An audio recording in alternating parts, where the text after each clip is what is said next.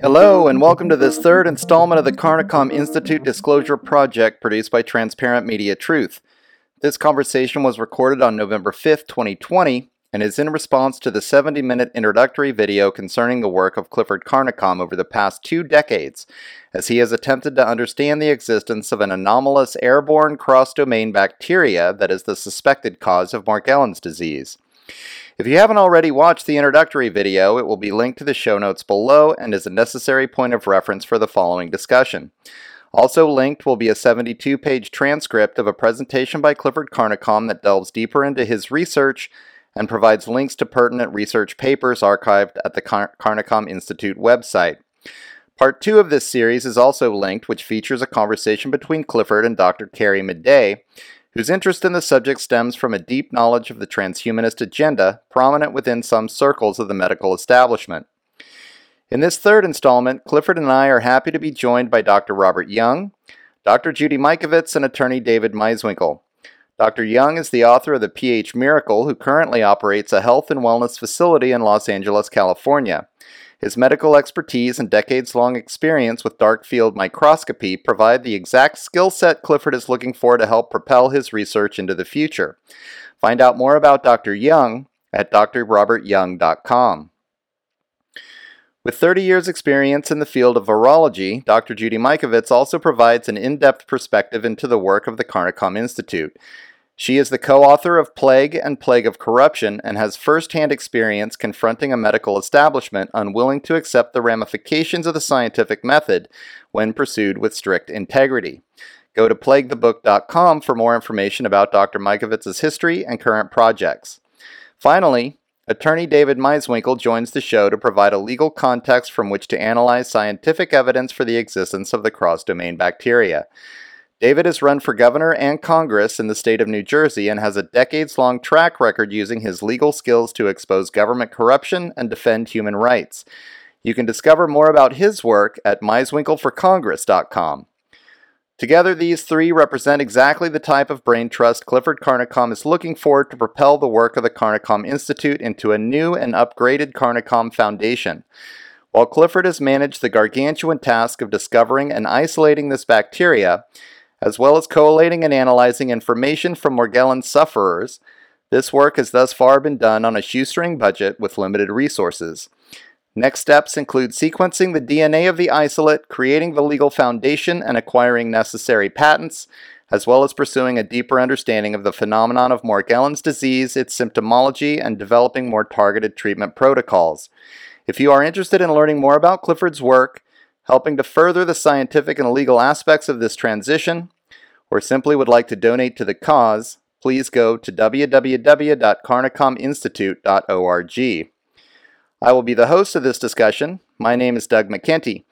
You can find more of my work, including the long form interview podcast, The Shift with Doug McKenty, on YouTube and Facebook, at D McKenty on Twitter, or find it on your favorite podcast hosting site. You can find all my work on the web at www.theshiftnow.com, including hundreds of hours of free content and over 120 interviews to date. Allow me to thank Rob Rubin of Transparent Media Truth for putting this all together.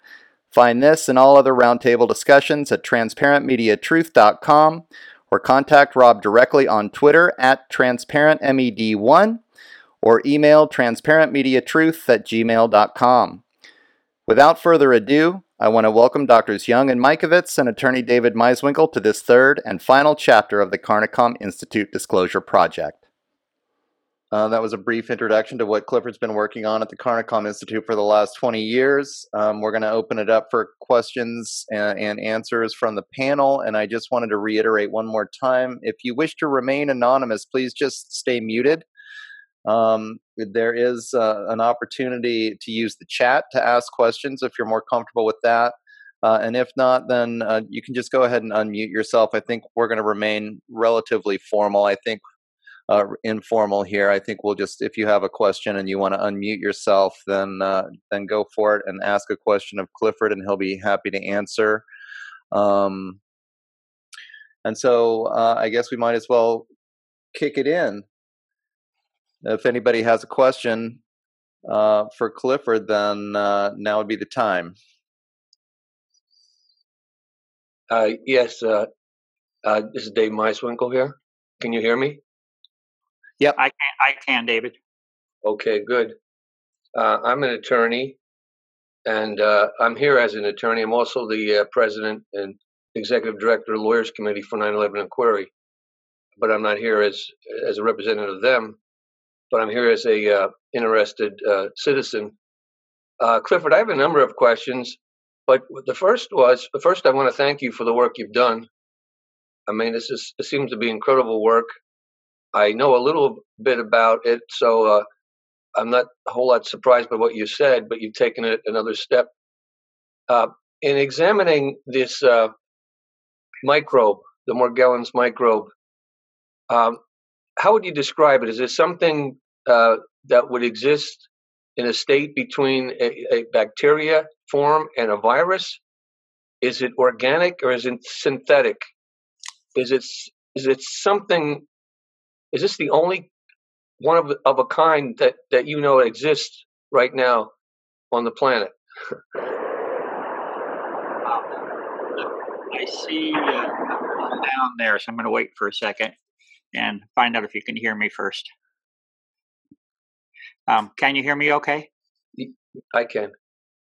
Okay. And David, can you hear me? I can, yes. Yeah, okay. So, well, those are all three um, uh, interesting questions. Um, I'll start with the simplest. I think at this point, at this point, I would, I would, I would not classify it as unique. I, I know of no other organism that um, is identified at this point that has these characteristics, their morphology. I, I, I see it as completely unique at this point. Um, number two, and, and, you know, I find nothing in the literature um, that shows of its history at this point beyond that history now extending back close to 30 years, 25 to 30 years it's getting close to. Um, second, the organic versus synthetic. Um, all of the information that I have been involved in follows what I would call the the laws of nature and biology at this point. There are many people that seem to attribute, you know, art, artificial technology to it, uh, that somehow there's something mechanical or robotic about it. Such a thing may be, but I approach it from the uh, the chemical, the biochemical standpoint, and I look for anything that I can that would indicate to the contrary. At this point, I have nothing that says it violates the laws of what I call nature and biology. That doesn't mean that there could not be a synthetic aspect to it. In fact, that that um, idea should certainly be entertained. And the reason that I, I struggled with nomenclature for this particular organism is because it also doesn't it does not seem to fit classical biology uh, structure as i understand it that structure adopting the, the more recent uh, uh, domain, what they call domain architecture, where life is now organized according to its genetic origin. When I was in school, my work was tied in taxonomy, morphology. You know, you memorize forever trying to classify things by how they looked and how they were structured. Uh, the big advance and change that I see that has affected that interpretation is that of genetic origin. And that division is actually much simpler, as I understand it. breaks everything down into three, three uh, domains. And one of those domains will be the bacteria, another will be what's called ar- archaea, and another will be eukaryotes. And the reason I struggled with I, trying to come up with terminology for this is because on the surface, when you would just say i mean i wrote a whole i wrote a whole paper on how this particular organism satisfies the attributes of a bacteria there is a significant uh, uh, set of attributes that say, hey, I'm dealing with a bacteria. But when you look at other aspects of it, namely its ability to survive in what I would call very adverse and hostile envir- environments, I have to bring in what I understand to be the characteristics of the archaea.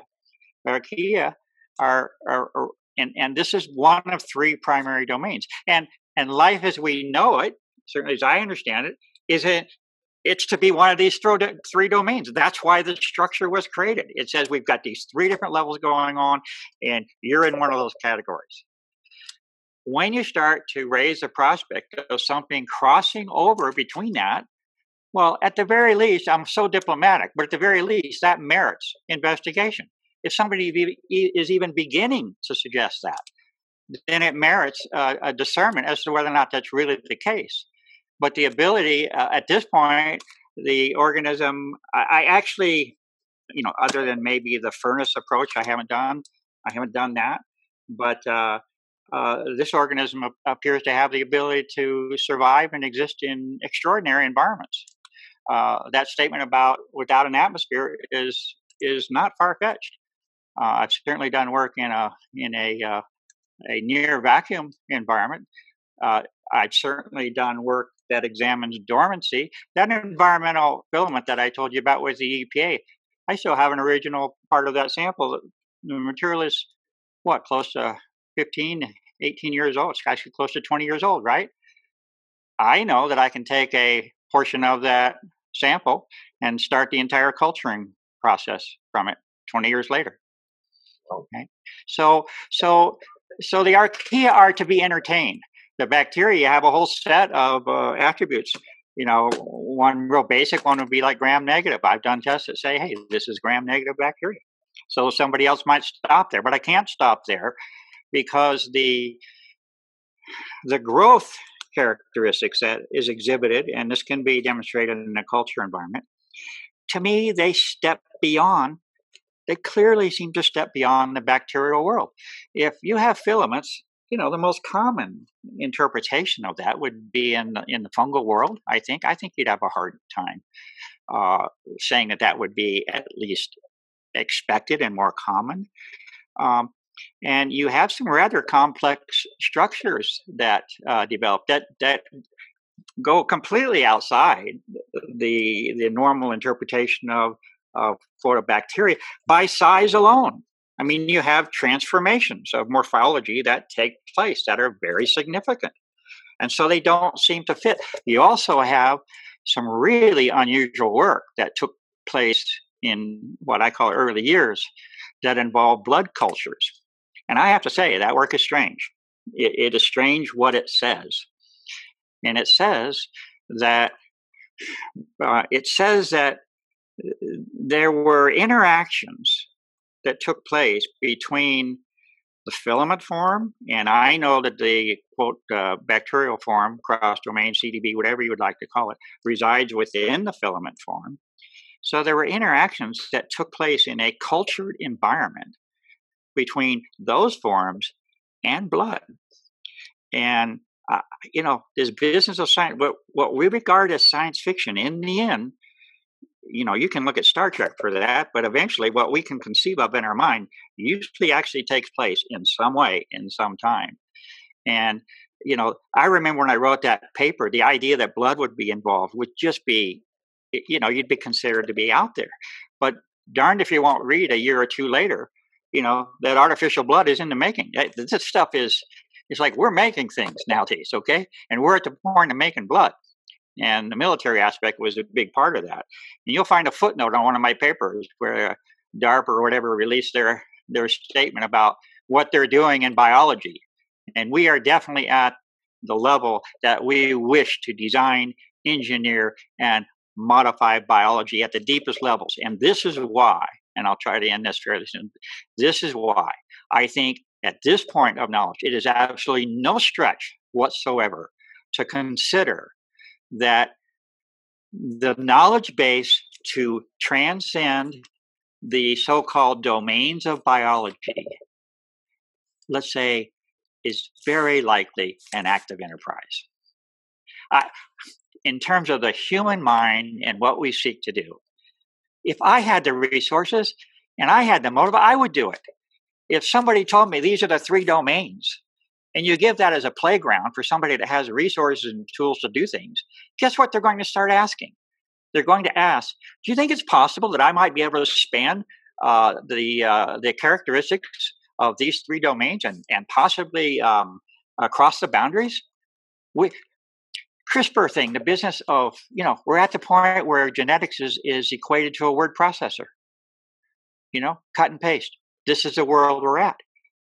Can you even begin to say that you don't think that it would be now entertained that we would be attempting to cross these boundaries? And now we get to ask the question does this particular microbe has that already been accomplished in a way that was discovered in a way that I believe never was intended to be discovered?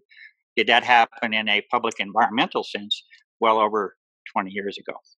So I hope that answers that some. You also asked uh, about a virus. Okay, what I have to say about a uh, question on virus, I simply have no means to examine a virus. My my equipment, we talked about this a, uh, a little bit the other day, but I have a limitation with the equipment that I have, and my equipment that limitation is what you'd call the micron level, just barely submicron, and the virus is down below me inside. I cannot see them. I wish that I could. I do wish I had more sophisticated equipment but I operate essentially at the micron level. I also operate at the molecular level with infrared spectroscopy. Um, so I'm down smaller than the virus level, actually, in some ways. But I don't have that in between stage of equipment, so I can't examine the virus. Um, but uh, so, so hopefully that's an answer. Uh, that uh, what's on the table here are the domains of life and the classification of this particular life form. And the crux of the, the crux of this issue boils down to the absolute need to have the DNA identified. That is a crux to the many, many of our questions. It can be done. It took me months and months and months each time I got involved with that. I know the process can be done. I know my notes are in the in the library that I have, but and and my methods in many ways are relatively crude. I have to work at a level I can see things. Uh, so I'm saying that sufficient uh, culture material can be produced where I've been able to extract DNA. But this is my answer. I mentioned this the other day. I want the answer to that. I want to know the genetic origin of this DNA, and then I want to carry on with some other discussions. And I hope that helps. Thank you. Thank you always. and more if you have. Don't hesitate. I, oh, I have some more questions, or maybe somebody else wants to ask some. You know what? Here's here's. I, a, oh, I'm sorry. Go ahead. yeah, uh, Clifford, I want to thank you for your uh, your presentation today. Um, I'm uniquely interested in in what you're saying, and and uh, very very impressed with uh, what you've accomplished so far. And uh, I know you need resources in order to make the rest of this uh, take place, and not just money resource, but uh, equipment resource and also people resources to uh, fulfill this uh, uh this uh, dream as far as getting this uh, identified. Because I know we've been talking about it for several decades now. Um, I don't know if you know this, but in 2014,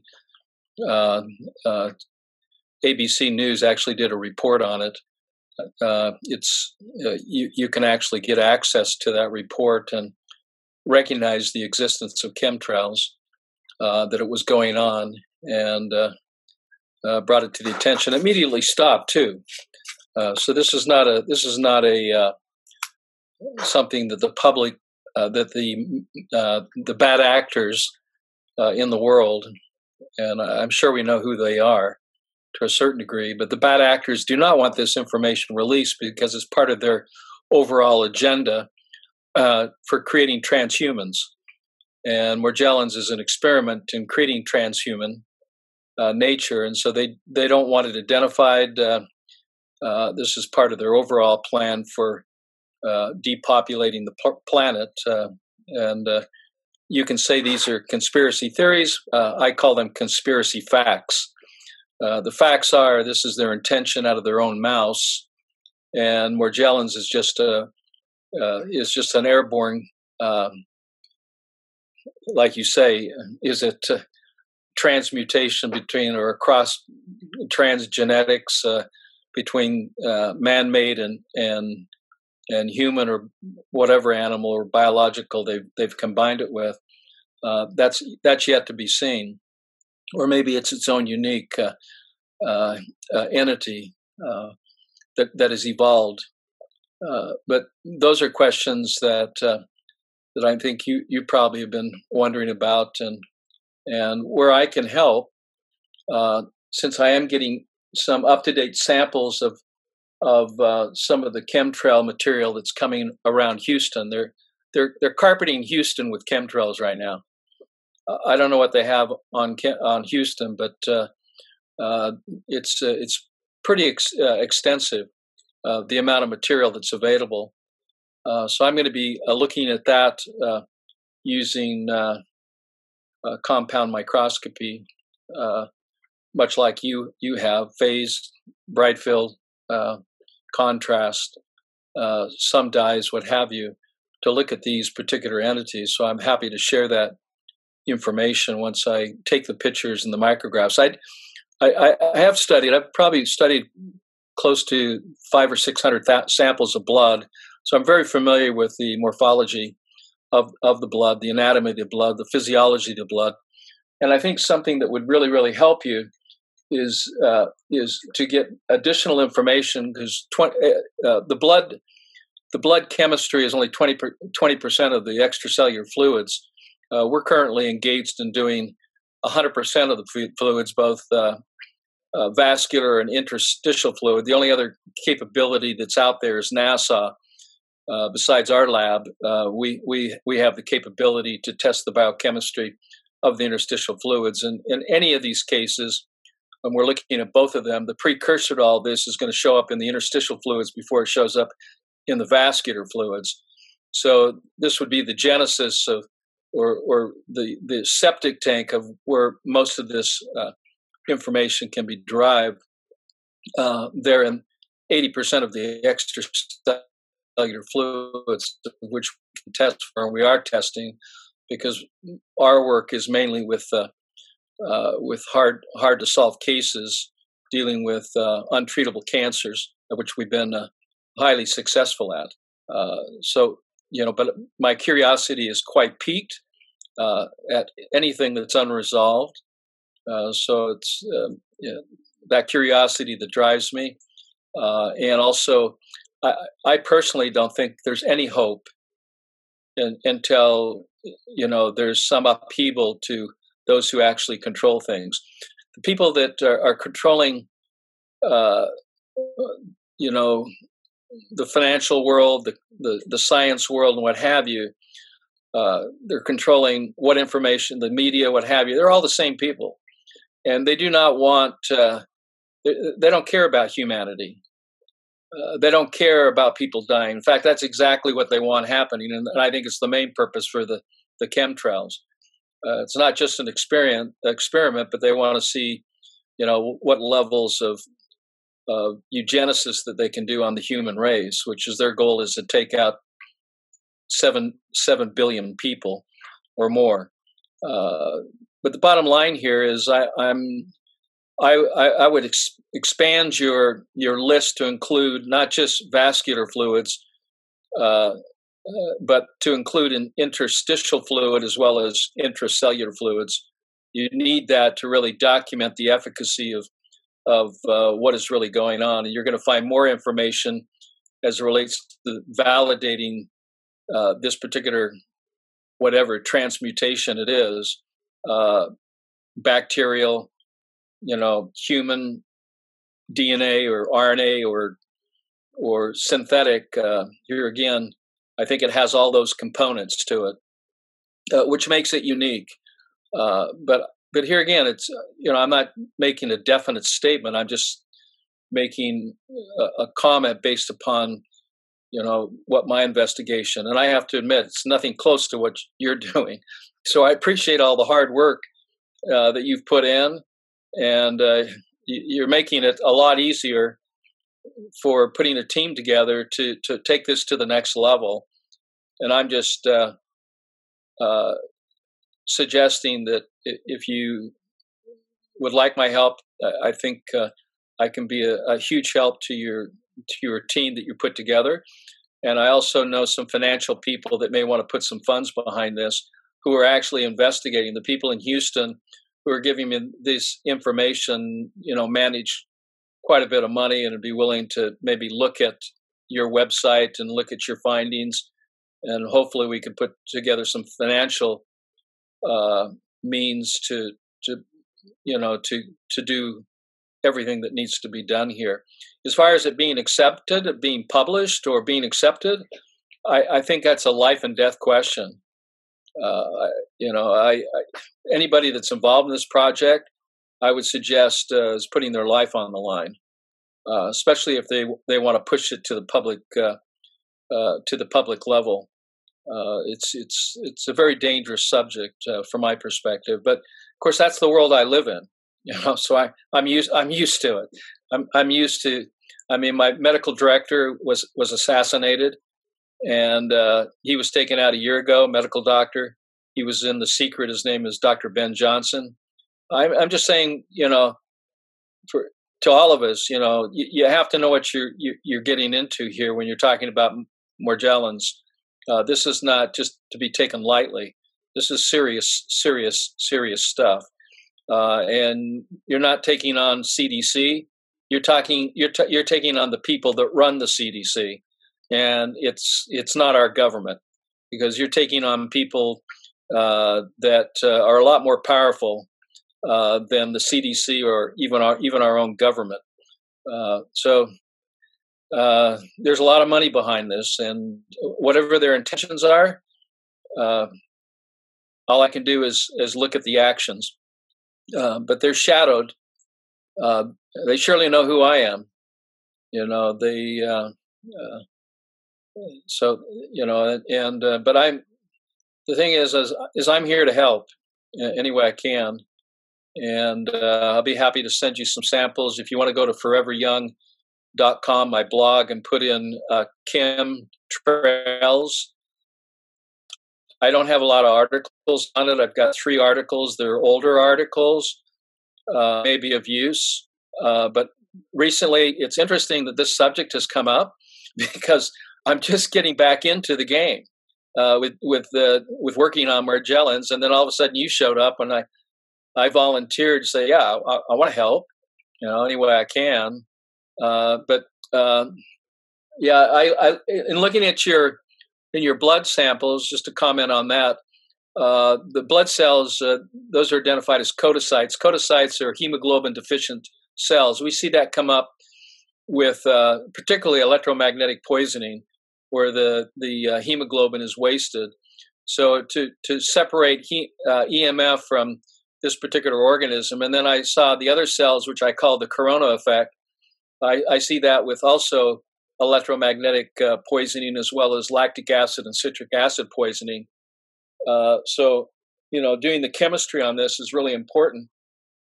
Uh, so uh, and not just the vascular fluids. Here again, they're they, they, the body tries to keep them pretty pure. The interstitial fluids is not the case. So, uh, in any any serious illness, particularly the symptoms that you've mentioned, that all represents uh, that we've got anywhere from a, a 0.5 to a, a, a, up to a, 1.5 defi- uh, deficiency in the pH of the interstitial fluids. Of course, you go into a coma it's, at 7.1, and uh, but in all cases, uh, even in Morgellons, in cancer, any degenerative condition, uh, you will find uh, decompensated acidosis of the interstitial fluids of the interstitium.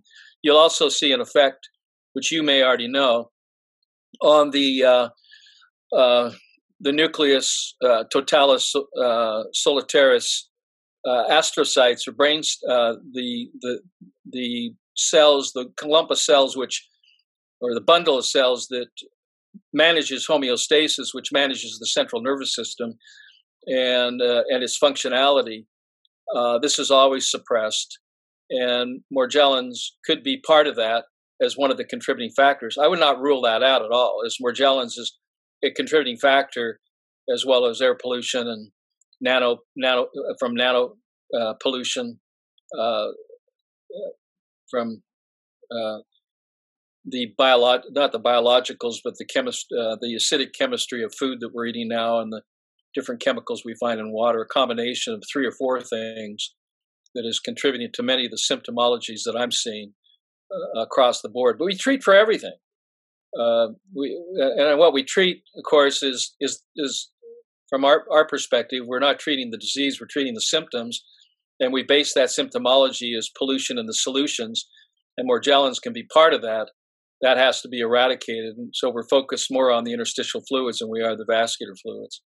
But I think that's where I can lend some some help uh, since we have the the the the uh, the, uh, the, equipment, the technology to test uh, all, all the body fluids. Uh, we can also non invasively test all the vascular fluids, 170 parameters, so we can get information really quick. Within about a half hour, I can know all the pH, pHs of the of the body. I can know all the the loads and, and anybody that you think may be affected by this Morgellons, I mean, I'm interested in testing it. I'm interested in getting samples, blood samples. I'm interested in evaluating that and, and actually testing it, quantifying it, as well as qualifying it. So I don't I don't know if that can be of help to you or not, uh, but I think you might find the information. We're also, by the way, using ultrasound. We're probably the only only uh, diagnostic lab in, in, in the United States, maybe in the world, that's doing full body diagnostics, not invasive. So we are using ultrasound. And uh, Dr. Galina Migalko, who's who's a medical doctor and uh, who's now left the reservation, or she's off the reservation.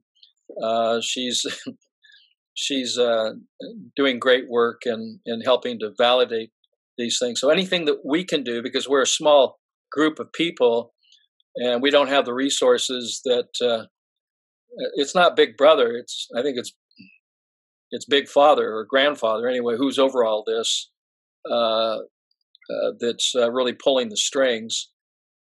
I, I, mean i don't i don't think anybody here thinks that just what we hap- just what happened on november 3rd is is uh, normal. There's nothing normal about what happened on november 3rd this shows uh, uh, you know, you know the, the, the, war that's going on, and and uh, by exposing Morgellons in any way, I mean, I, I, think we can get this this stuff published. I don't think that's a problem. We're not going to get the Lancet, but uh, we, we, can get some peer reviewed journals that will look at this. Uh, once we get all of the information, we can publish this, and then and then it's uh, just see what the fallout is from it. So uh, I just want to congratulate you and your on your dedication, your commitment, and want to thank you for your selfless um, contributions in trying to answer very difficult questions, particularly, you know, since, you know, all the uh, social media is full of mystery and conspiracy to, to really, you know, put some real science behind this. Uh, but uh, I, there's no doubt in my mind that there is an organism you know what it what it's made up of and and where it lives i think we we need to we need to look at some of the other uh, areas of the body that we can test for. Yeah. So that's all i had to say. I thanks again for your presentation. I look forward to reading more of your work. Thank you very much dr young. I appreciate you being here and i appreciate your comments. And um, it's really exactly what this meeting is about. Um, it's it's fair to say that I am at a crossroads in my life. Um, there is a, a, limit to what be, can be accomplished in this particular environment that I established. And um, the, the reason for this disclosure project is that it is appropriate, it is necessary, um, it is time to basically transition what has been accomplished here to a a broader uh, base of which um, your interests, I, I hope, can be a part of that. Uh, I, I think this is where it has to go. Uh, my role is actually very likely to be very different. I, I think probably one of the ways that I'll be most helpful in the future is to help people uh, be able to read my handwriting. Uh, I, I think this is uh, the crux of it in terms of what I can help people with now. And um, I don't know that that would be accomplished without my help. So I know that that's one thing I need to stick around for. Yeah, you should you should see my handwriting. You think yours is bad? my, oh, by the way, I, I wanted to comment on your intelligence. Have you looked up the word in the Oxford Dictionary? You might find that re- really interesting. Intelligence. Inter means uh, uh, uh inter means between, and gens means line. So intelligence is, by my interpretation, is being able to read between the lines. And so uh, you can look at the lines and study them all you want, but you got to look between it. I think what's and that between the lines is what's happening in the environment. So a textual approach, I believe, is is, is important. You can do you can do both. You know, you can do both, but I think you have to look at the context uh, as well. Mm-hmm. Fair, fair enough. Yeah, that's yeah. fine. Thank, thank you. Um, go ahead, Doug. Is Doug still there? Yep. Oh yeah. Um, I'm just. Uh, we have one guest that's on the phone, and uh, if she has questions, maybe she could text those questions to either Rob or I. That might be the easiest way because um, every time I try to unmute her so she can talk. Well, there. Do you have a Does question? Does that work, Doug? Yeah, that's that's good as long as you can unmute uh, when you're not talking. But if you have a question, please yeah, what I really wanted was to you know, thank you, um, Clifford, for the presentation. I, I saw it last night and I listened today as I drive. It's Judy Mikovits. And, and I really wanted a little bit more. In fact, uh, Dr. Young just um, basically said what I was going to say first, but information about what you call, you know, the nodes and, and, and what I call tissue reservoirs. Um, so the composition of those reservoirs as far as cell type, cellular composition, or or even microbial composition. Um, a lot sounds a lot sounds like you know Borrelia in the various forms of cyst things where they can live in very unusual environments as well. So um, I just you know thinking thinking about that and and all of the work I've, I've studied and seen over the last decade on Borrelia and Morgellons. Um, just uh, trying to get a more of an idea about, yeah, don't look necessarily in the blood, and but in the tissue reservoirs and the, in the components, the, um, the cellular components, um, uh, either whether it be immune and, and um, Dr. Young mentioned the, the astrocytes and, and, and the um, oligodendrocytes, and I wondered a little bit more about the lipid component and would love to get my head around the, the um, iron um, dysregulation, but I've been trying to do that for a little while and I'm still not there yet. Um, I don't have any, uh, I mean, I don't have necessarily resources to help you, but throughout my work um, in, in the retroviruses um, over the decades, I, I can identify a lot of um, patients um, and, and appreciate your compassion for them. So if you need different kinds of samples and patient samples, um, uh, I we've seen a lot of exactly who you're talking about, and the analysis doesn't fit into retroviruses solely necessarily, or Borrelia, or um, whatever, which is of course why Morgellons Morgellons gets you know, a different name, which doesn't really help because we don't we don't appreciate the interplay between the microbiome and microbiome and um, human immune and endocannabinoid system, which is pretty much where I focus. So I, I need to dig into that research library of yours and appreciate you making it available um, to just simply ask on what kind I, I, I've heard you know, the, the level of the microscopy and, you know, wish I could put some of to it, but nobody talks to me anymore. Um, and so, uh, yeah, uh, that's my biggest question is about the reservoirs, the tissue cellular, uh, the, the, reservoirs and the compositions of the reservoirs. Thank you. Thank you, Dr. Markovich. I think I'm pronouncing that correct now. Is that correct, Dr. Markovich? Thank you very much for being here today. Uh, and and the sort of extra effort it took on the phone here. Um, so uh, yeah, just a couple comments uh, real quick.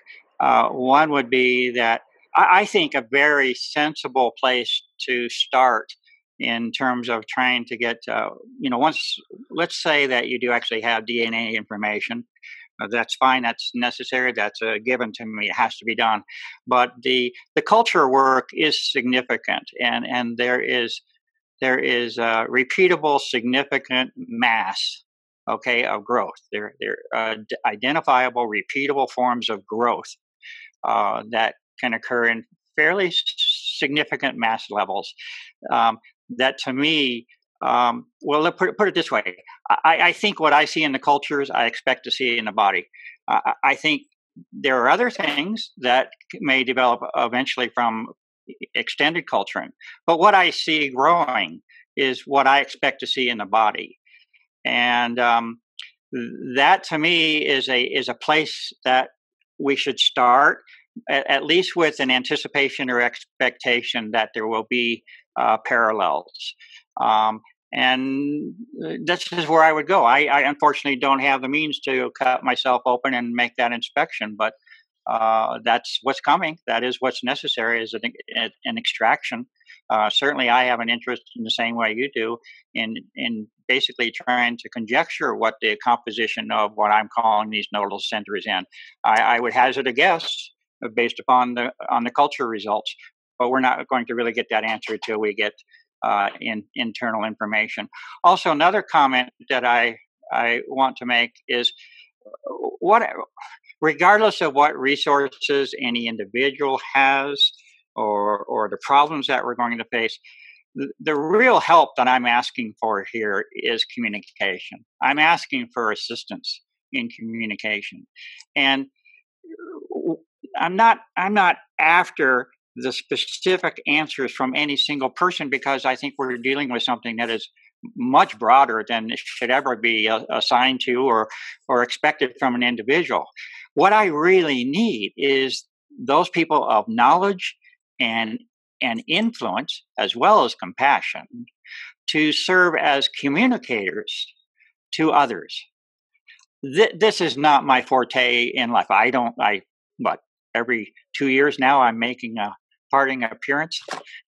um, this is not my place. Uh, I, have done some things that I think are, are helpful, but my real need here is assistance in communication. And I, I do want to uh, give credit to Doug and Rob and, and Noah for what they're doing here. But but the starting point is this panel to me. I'm asking I'm asking for help in terms of giving the word in a way that um, is is accepted as credible and and worthy of a person's time to to begin to get the answers we're after. And so my expectation is not with any, any single person here. And I've also admitted and said I'm at a crossroads. It's different for me, folks. The best I can do is I will I will help interpret what it is I've provided because that actually could be difficult at times but I'm after help. And this whole thing, if you look into this project I tried to try to create called the Community Health Professional Network, that was my attempt. That was a dream of saying, "Hey, folks, all your professionals, get together. Let's start talking." But it is, I simply cannot do it as an individual. I'm, and my life is changing. Okay, my health has been an issue itself. Uh, I cannot just, we cannot just act like life will carry on in the same way. It's not going to. I'm looking at future generations well as much as I'm looking at our lifetime right now. And I'm asking for help in in in talking to other people about the significance and reality of what is taking place here. And for that, I would be immensely grateful um, if I ever heard of connections being made to other people that have uh, knowledge, influence, and compassion about the realities of our discussions, that is of the greatest importance to me. Well, Clifford, I, I'm in. You've got you've got uh, my support. I, I'm happy to send uh, any micrographs you want to view. I mean, I could bring up hundreds of them. Uh, uh you know, uh, that may or may not be uh, an example of vas- Morgellons in the vascular fluids, even in the interstitial fluid. So the um, you know, I, I, would like your comments on some of these these these pictures that I'm taking. Uh, you know, it's not malaria, it's not filarium. filarium you know, it's uh, uh, here again. Uh, these are uh, fibrous uh, living entities that are that are in the vascular fluids, and and they shouldn't be there. they shouldn't be there, and so I'd happy happy to send some of those. I, I've got anyone that needs samples from some of the uh, chemtrails.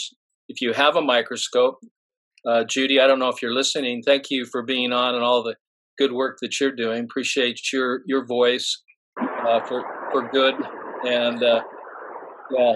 So it's it's always yes.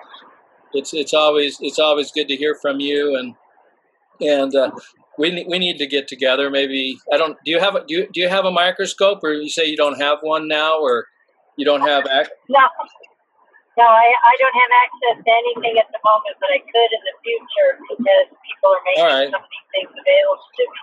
So I can get, you know, I can help communicate and bring the network and bring some other, um, you know, some really fabulous um, people into this conversation. Now, I would like to show you some of the micrographs. Maybe uh, uh, you can uh, email, email me at phmiraclelife at gmail or any of you uh, if you want to if you want to view uh, some of these micrographs that I have that I'm taking from some very sick people, uh, we're not talking about flukes here. They don't look like flukes. Uh, uh here again, it, it's something that's in the blood that's that uh, it, it are, filaments uh, that that are running. And you're you're saying you're saying they're approximately one micron. These are a lot larger than than one micron, so uh, uh, or less. These, these, are a lot larger, so they may be something parasitical. So, uh, but I've got some of this material for uh, Clifford. If you want some of the material, I'll send you. I'll have uh, my source in Houston who's collecting this for me because I'm actively engaged in trying to get to the bottom of this. And I, like I said, I, I had started this project with a patient who's been studying Morgellons for years, and but he's not a scientist; he's a financial guy. But he's just really confused about these snowstorms over Houston, and he's been collecting the material. Uh, and uh, so I've got some of that coming up, which I'll share with you or Judy or whoever's got a microscope, okay, or whatever kind of microscope. If you want right. to look at this stuff, uh, I'm happy to share with you if you're interested. Can I? Yeah, I'd love to see the picture. And while we have you, Judy, um, I think one of the big steps would be for Clifford to be able to get these DNA samples that he's isolated sequenced. What does that require? You're probably the you know the person to talk to. I, I guess I, I, get that you don't have access personally right now, probably to a lab that could do that. But um, what would that not, take? Not right. Yeah, the sequencing. You know, it's it's not difficult. It's pretty simple. And I do have some connections with people that have connections. Um, and, and that's the, the good news about the, the pandemic and the nightmare of all of this is, is people have come back to me and offered me things. So I, I'll dig in right to that. That's the most important thing that has to happen. Let's get some sequences of both protein and DNA sequences let's understand the composition of the lipid components, mm-hmm. um, etc. Excellent. Okay. What one thing I'm after is just an add-on. Am I coming through or not? Yeah, Judy. Yeah, I can hear you. Can yeah. you mute? I'll mute again. Yep. Thank you. Okay. Uh, there you, you know, one thing I'm after here is I'm after creating a network. I have been for many years, but again, it's not realistic to expect things to happen at this place. I'm I'm I'm asking for a network of professionals to establish themselves in a way where the work can now be carried on to the next level. And it's not going to happen here. That's just the honest answer. Not at this point. It, at some point, there is a need for a network, ideally a facility, but a form of collaboration that's taking place. And I'm going. I'm going to help. Like I'm going to help explain my work uh, when it's needed. But the culture I'm culturing I'm talking about, it would take me. I'm headed to the desert, folks, in a few days, and I'll be there for several months. I won't even be here. Okay, my life is changing, but it would take me weeks to get the culturing process back in place. Uh, realistically, maybe maybe several days, but to get that process in place, the culturing process needs to be set up independent from what I have here. It needs to also be demonstrated uh, uh, the repeatability claims I'm I'm making. Right, you've got to demonstrate that that's the case, and then and then the, if we're all in agreement in terms of what's happening, then you proceed to the next step and you go to the DNA extraction. But really, the work we need to think of the work being done in a, a credible, uh, accepted environment involving a network of professionals that are knowledgeable in the field and willing to put their name on the line to do the work, regardless of what somebody's opinion is. And we need to think outside of Carnicom Institute as being now the source. So CI has been the source of a body of information. But it's not that I don't want to help, it's that this is bigger. This is bigger than here, a lot bigger than here. You, know, Clifford, I uh, am listening to uh, Judy Mikovits and, and Dr. Robert Young. Uh, it seems that the components to help you as far as the communication is to get the word out. I mean, you've done the work up to a point right now, and you're expressing you need assistance or other people to pick up the baton and carry it, or the, the torch and carry it. But it, it, it seems that there's so much work that you've done, and you have such a history that, like uh, Judy did with her books, The Plague and the Plague of Corruption, she gained a lot of notoriety and a lot of credibility. And it seems that Dr. Young said this is a dangerous situation, and it is for everyone because of what's behind it. But it seems to be, at least in my experience, that that you shine some light on it, that you have you are less danger, that this is an important material or subject matter that the public should know about, and they don't know about it for the most part. They won't know about it unless somehow it's published in, in or in, in video form or however. And you can do that up to now. You may need someone because you're so voluminous to help you streamline it, maybe professional writer to help you assist, but I think you could do that.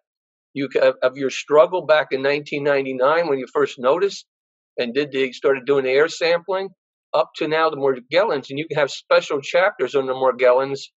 Maybe you could talk to some of the, your patient, or not patients, but the people you work with who have are afflicted by this, and get their cooperation, get their quotes, get their uh, maybe some of the photographs that they might allow you to use, uh, their permissions, so you get the word out.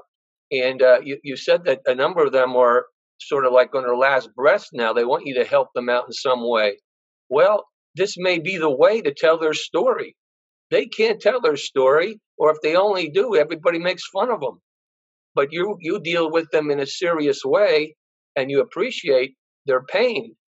So I mean, you have the pain too in a different way. So I, I think in the communication here, you have uh, Judy Mikovits. I mean, if you wrote a book and she gave you an introduction to it, or Dr. Young did the same thing, or on the on the flap they signed it, and I've read this material, and you know this is what I think of it, and, and uh, I think that would go a long way to establishing the credibility. So you have a gem right there. It's what you've done thus far. You've got to put it in a form, I think, into a book form, and and uh, and allow some of the people on this call to help you get it out and uh, and see where it goes. But uh, a lot of people don't know about Morgellons. You know, uh, they don't even know about chemtrails, even though they've been experiencing it for 20 years or more, right? Uh, so I mean, but the Morgellons is even more specific, and, and I want to ask you some questions on that. But that's in in reference to the communication and what you want to do, and and I don't know what's going on in your life that you know makes it at this point in time you're drawing a line here. So you know there's personal things going on, It's none of my business. But as far as your work is valuable work that should be exposed to the public, and in that book you can give your references, you can give your your, your websites and stuff like that, and you have a lot of freedom to express yourself. And I'm sure there are, are very good writers that would help you if, if you needed some help to uh, you know con- condense it. And I think there, right on, like I said on this call, there are some people that will be willing to help you uh, scientifically. And the two scientists that were talking, I mean, I'm very impressed. All right.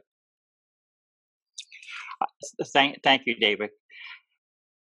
I will help in any and all ways in working with people um, that I am convinced are acting in the public interest. I will help in all ways that I can with those that are acting in the public interest and serving the public. Uh, because of uh, experiences I have had, uh, I will not be uh, uh, seeking a relationship with an individual or a business um, uh, for the sole interests of that business. I will I will need to be convinced and will be convinced that they if they are acting in the public interest, they are going to have whatever level of help that I can provide. And that includes everything that you've just mentioned. What you'll notice in, you know, I had this proposal, right? Uh, two years ago, I said, hey, folks, it's time. Uh, it's time to make a change. Yeah, we need money. And here is an outline of the most rudimentary plan you could possibly imagine, uh, what was called the foundation proposal. And you'll notice one of those 12 main segments, it's a book, it's a story. Two years ago, I, I publicly said, yeah, the story needs to be told. Um, it's true. I I I would solicit all the help I could get.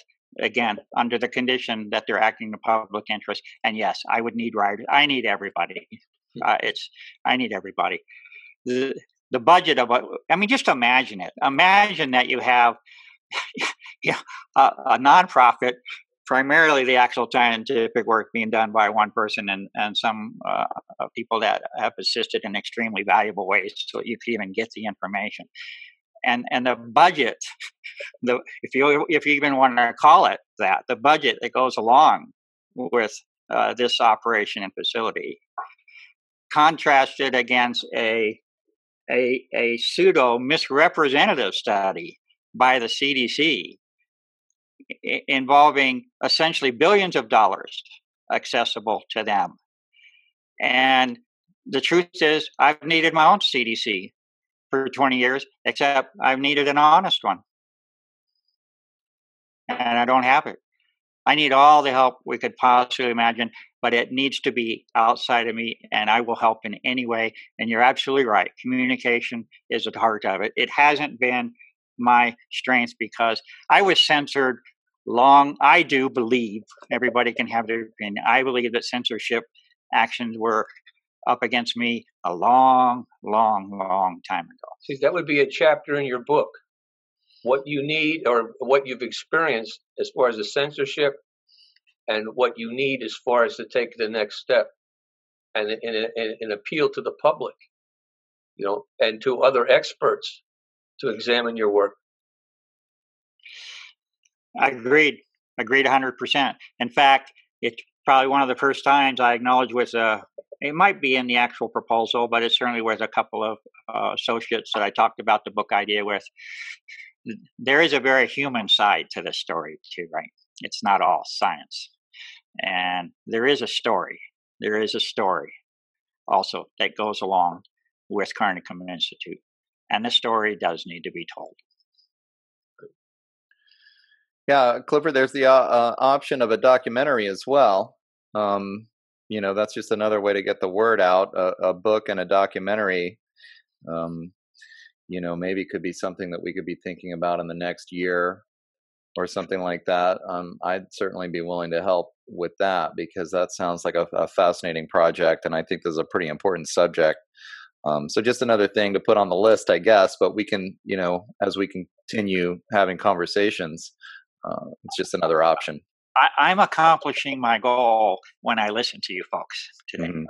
I'm accomplishing my goal in the sense that I want you to be thinking about where we go, and this is what's happening. And truthfully, I, I don't. It's been a it's been a challenge, a real battle. I don't know where it will go. Um, I've seen potentials of seeds of communication in the past. I've seen seeds of assistance to the public in the past. I've seen seeds of financing and funding in the past. Uh, I've seen claimed interests supporting the public's needs. I've seen these things. I don't know where this will go, but I'm here and you're listening. And I'm noticing you're starting to talk a little bit. like right. there's a little bit there's a little bit going on. I was saying, wait a minute, there's somebody else here that just might have an interest in this and might actually be able to do something. That's what means the most to me in what we're doing right now. Yeah, I mean, it sounds you know we've got a we've got a number of people already that are that have the kind of expertise that is exactly what you're talking about in terms of uh, not only verifying the work you've already done, but um, you know helping to move it on into the future uh, and get a more detailed scientific explanation of of your observations. Um, so you know this is a great start for me. I'm actually kind of excited, and it and just to get all these people together uh, with the level of expertise that we've had uh, between the people that showed up yesterday and today uh, to be able to have these conversations and get a lot of different um, perspectives. Um, and I mean, this is a really important topic. I think anybody that's uh, into getting news and information alternative from what you're hearing from the corporate media uh, is going to be interested in getting this information and understanding because I think that a lot of what you're working on is is is a big part of the the puzzle. And if we want to understand the big picture of what's going on in the world today, we need to understand this cross domain bacteria that you discuss and the Morgellons disease that's associated with it. So, um, you know, I'm so happy that you're coming on, and I'm happy to have the opportunity. I think all of us at Transparent Media Truth to be able to help you put this together. But uh, if anybody else has anything to ask, um, you know, we can keep going for a bit. I don't know, maybe it's winding down, but um, you know, still willing to take a few more questions if uh, any of the panelists want to continue the conversation. Bring that up. I don't know. I don't have a question. I just have a comment. I'd like to thank Clifford for his contributions over the years. And I think at the very least, the public is deserving to know some to have some answers. And so that's what we support at transparent media is to develop this project to a point to where we can find the put the pressure on the powers that be to at least come forward with some answers because i think that's what we're owed. And then from there you know maybe an action plan can develop but we need the answers first. I think clifford alluded to that yesterday a little bit about you know he'd like to get some basics first in terms of you know the research part of it and i think that's what goes to the next level and i think that's where it falls in the hands of the community from here that we have to put the pressure on the power structure to come forward with those answers. But clifford thank you for your participation and all your contributions through the years. Thank you for being here as well. We're in it together. Yep. Yes sir All right. Well, if there aren't any further questions, uh, Clifford, I guess, do you have any closing statement or do you want to give out? I know uh, carnicominstitute.org is a place to go to find more information. That's Is that correct? People who want to, to understand more about this can get it all there. Um, yes, uh, we can mention that. I, I would I, I, would uh, identified as a preliminary source of information in the modern world. Mm-hmm. Uh, yes, the website carnicominstitute.org, not com, that'll be a shield site. carnicominstitute.org does exist at this point in time. Uh, it is in the most rudimentary format. It is not meant for pleasure anymore. Um, it is meant simply as a download portal. Uh, maybe we, we talked the other day, and maybe there'll be some resurrection of the interface that makes it a little bit more convenient, but it's no frills at this point, and it's saying get the information. If you have an interest, we'll go from there later. But let's get the information and get it uh, distributed. Is what really is about. I, I simply would not count on the website. It may be there, but I simply would not count on it. And and yes, it has meant a lot to me. That's why I've spent the last two to three years, especially working with a close associate of mine um, staff. Uh, tremendous effort has been put in place to develop a network of distributed information, and that hierarchy that I was speaking of is there. And and we do need to think whether it's five years, ten years, or fifty years from now. You do not want the information lost. I'll tell you that. I don't think so. Uh, what you know, maybe somewhere else it would have been done more efficiently in some kind of way. But the fact is, it took me 20 years to get the culture state at a point where I say, hey, this is in place and it works. So I wouldn't want to lose the information. So I hope that we will take advantage of it. Just start by acquiring the information, however inconvenient that is. Just acquire it and distribute it. And then we have things we can talk about down the road. So I want to thank everybody for, for being here.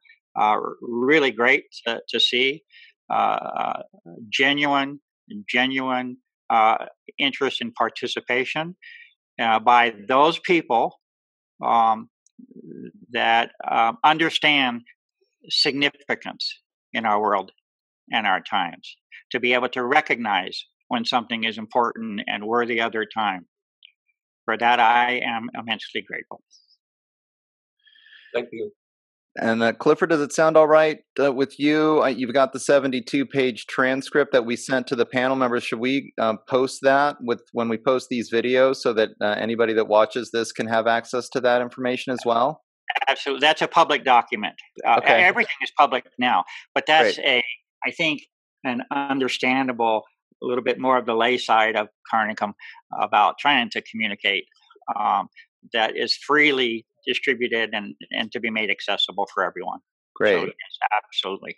Okay, we'll we'll post that material when we post these videos, and then in that transcript, uh, it it talks specifically about a number of the studies that you can find at Carna, uh, carnicominstitute.com. Excuse me, carnicominstitute.org. That's funny, Doug. right, and uh, and I like that. and uh, and and you can read the read the studies. So start with the transcript and then go uh, the reference to the studies. Go to uh, the website carnicominstitute.org, and uh, and you can then download the studies. So they'll be on the internet in perpetuity, which is uh, part of the part of the point of all of this. So anyway, thank you very much, Clifford, for putting this on. Uh, I'll let people know if you want to catch uh, the other roundtable discussions, the other work we've been doing, and, and all of this uh, Carnicom Institute stuff will be posted on our website for Transparent Media Truth. That can be found at transparentmediatruth.com. And uh, so you can uh, get this and other information there. And thank you, Clifford, for uh, having us produce this for you. Very honored to get this information out. And thanks to everyone on the panel uh, for showing up today. Really appreciate your questions, and um, you know, I'm really feeling like maybe we're building a little bit of a of a core group here that can help to get the word out and maybe take some of this uh, this science to the next level where it needs to go. So let's hope this is the beginning of uh, some really good work that we can do in this direction.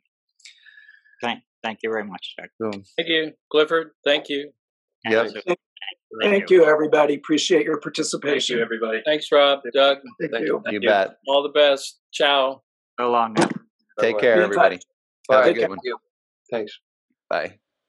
Well, all right, everybody, there you have it. That's the third and final installment of the Carnicom Institute Disclosure Project produced by Transparent Media Truth. We have been able to bring you uh, not only the introductory video and the 72 page document that describes uh, Clifford Carnicom's work with the Carnicom Institute for the last 20 years, uh, but part two, which includes a conversation with Dr. Carrie Madej and Clifford Carnicom, uh, where she's able to ask him questions. How did he isolate the virus?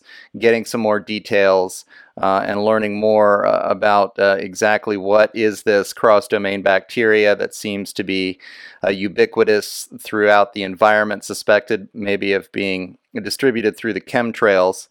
Um, and now you've got part three with Dr. Robert Young Dr. Judy Mikovits uh, and attorney David Meiswinkle, and the three of them together, uh, clearly asking him uh, the pertinent questions to really flush out exactly uh, where Clifford is at with this research uh, and to try to understand what we need to do to go to the, into the future with all of this uh, and the creation of the Carnicom Foundation.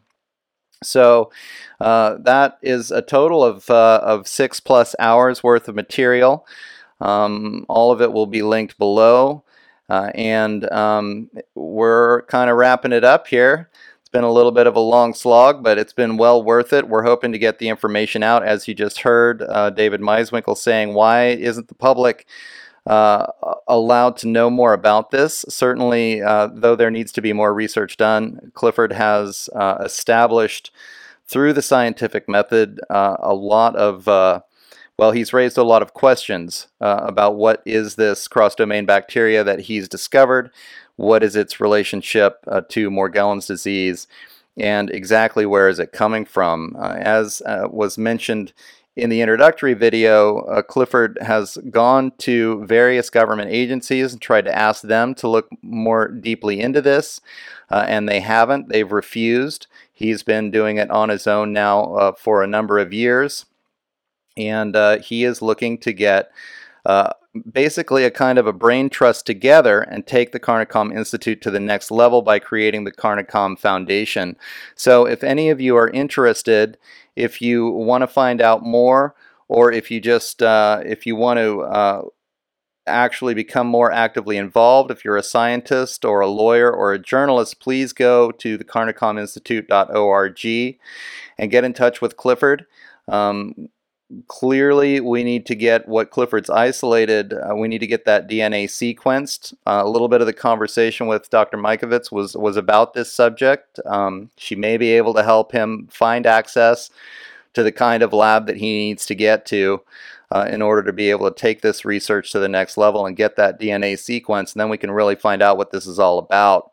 Um, he really wants to create this transition now from him, you know, basically working alone in his lab to creating this foundation, getting more people involved, getting a little bit more funding, and having more uh, expertise that can look at the information that he's collated over the last 20 years and really take it to the next level. So uh, it was really uh, good to hear that Dr. Young has already been looking into this. He seemed really excited. He mentioned that uh, he was collecting samples from Houston and that he was uh, doing some work on his own. So um, we're trying to get people who are interested to come together over this. If you're listening to this, uh, as David Meiswinkle said, the public needs to know. Please share this information on your own social media sites. Uh, get this information spread out far and wide. Um, I can tell you that uh, Transparent Media Truth is planning on doing follow ups. We're hoping to get more and more people involved uh, and connected to Clifford uh, so that we can find out what's going on. Uh, as I mentioned uh, at the end of part two, but I'll just say it again, though Clifford doesn't make a lot of uh, presumptions about what's going on it does appear that uh, these chemtrails may be being used not just for geoengineering, but for a type of bioengineering. What we've been seeing with Morgellons disease is the production inside the people that have this disease uh, of uh, a, like a, a type, a polymer like substance that is a wiry like uh, fibrous material that grows underneath the skin and then sometimes will poke through externally. Um, and we just don't know what's going on here. Is this some kind of a platform? We've certainly been hearing a lot, and as Dr. Madej brought up in part two, um, she is is really expert on this transhumanist agenda. We've all, I think, heard a lot, uh, especially with the COVID thing going on, uh, about um, and you know what what Elon Musk is doing with Neuralink. Uh, certainly, there's a big drive in the scientific community right now to connect humans into a sort of internet of biological things. and uh, as crazy as it sounds, this technology is around. And we can only wonder if uh, there's a connection between this cross domain bacteria that Clifford has been studying and Morgellons disease and this uh, larger transhumanist agenda that seems to be unfolding uh, as we speak. So, again, getting more people interested and involved uh, more experts to be able to double check what Clifford has done and take this research into the future. That's the goal uh, of this disclosure project. So uh, if you're interested, again, please go to carnicominstitute.org and get in touch with Clifford. Or you can get in touch with us. Uh, you can email producer Rob Rubin of Transparent Media Truth at transparentmediatruth at gmail and uh, you can get in touch with him there, and we'll be happy to connect you. Um, we will again be doing follow ups. So, thanks to everyone who's been checking out uh, all of this material the, uh, the introductory video, the 72 page document, the transcript, um, part two, and now part three. Uh, this will give you a great overview of what's been going on. And again, go to carnicominstitute.org for more information. Uh, and there you'll find over 300 research papers that Clifford has put together over the past 20 years. So um, just want to say I've been your host. My name is Doug McKenty. You can find out all of my work at www.theshiftnow.com. I've got uh, oh hundreds of hours of, of free content there, including 120 plus interviews that I've done uh, so far over the last several years that I've been doing radio and podcast work. Uh, and also, uh, don't hesitate to go to transparentmediatruth.com where you can find all of the roundtable discussions that we've done, plus uh, all of the Carnicom Institute disclosure projects, parts uh, one through three and all of the information associated all in one spot uh, at transparentmediatruth.com. If you want to get in touch with Rob, you can also get in touch with him uh, on Twitter at transparentmed1. And again, just want to thank everybody uh, for participating in this. Don't forget, in this age of shadow banning and censorship. Uh, if you like what you're hearing, please uh, like, subscribe, and especially share on all of your social media sites uh, because we rely on listeners like you to help distribute this information. Thanks again for checking all of this out, and uh, we will keep you updated as, as things move forward from here. Take care, everybody.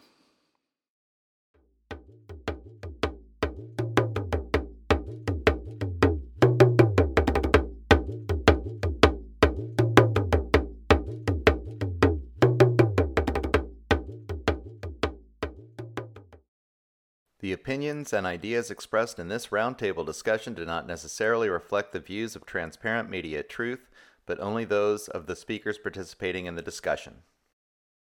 Under the copyright disclaimer within Section 107 of the Copyright Act of 1976, allowances are made for fair use of public content for purposes such as criticism, comment, news reporting, teaching, scholarship, and research.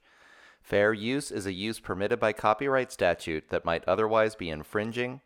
Nonprofit, educational, or personal use tips the balance in favor of fair use.